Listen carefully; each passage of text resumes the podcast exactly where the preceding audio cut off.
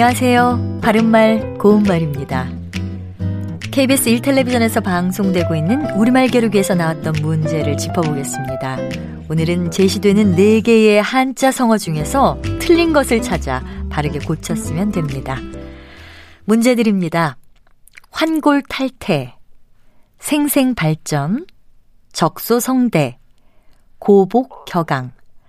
이 가운데 잘못된 것은 어느 것이고 그것을 바르게 고쳤으면 어떻게 될까요? 출연자의 답에 적소상대와 고복격양이 있었는데 이 중에서 정답은 고복격양이 아니라 고복격양입니다. 고복격양은 붓고, 배복, 부딪힐 격, 흑양자를 쓰는 한자 성어입니다. 태평한 세월을 즐김을 이르는 말인데요. 중국 요임금 때 한 노인이 배를 두드리고 땅을 치면서 요임금의 덕을 찬양하고 태평성대를 즐기는 데서 유래한 것입니다.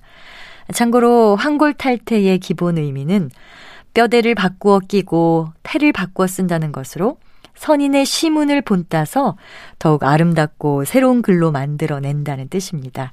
하지만 대개는 사람이 보다 나은 방향으로 변하여 전혀 딴 사람처럼 된다는 뜻으로 사용되고 있습니다. 또 생생 발전은 끊임없이 힘차게 발전함을 뜻합니다.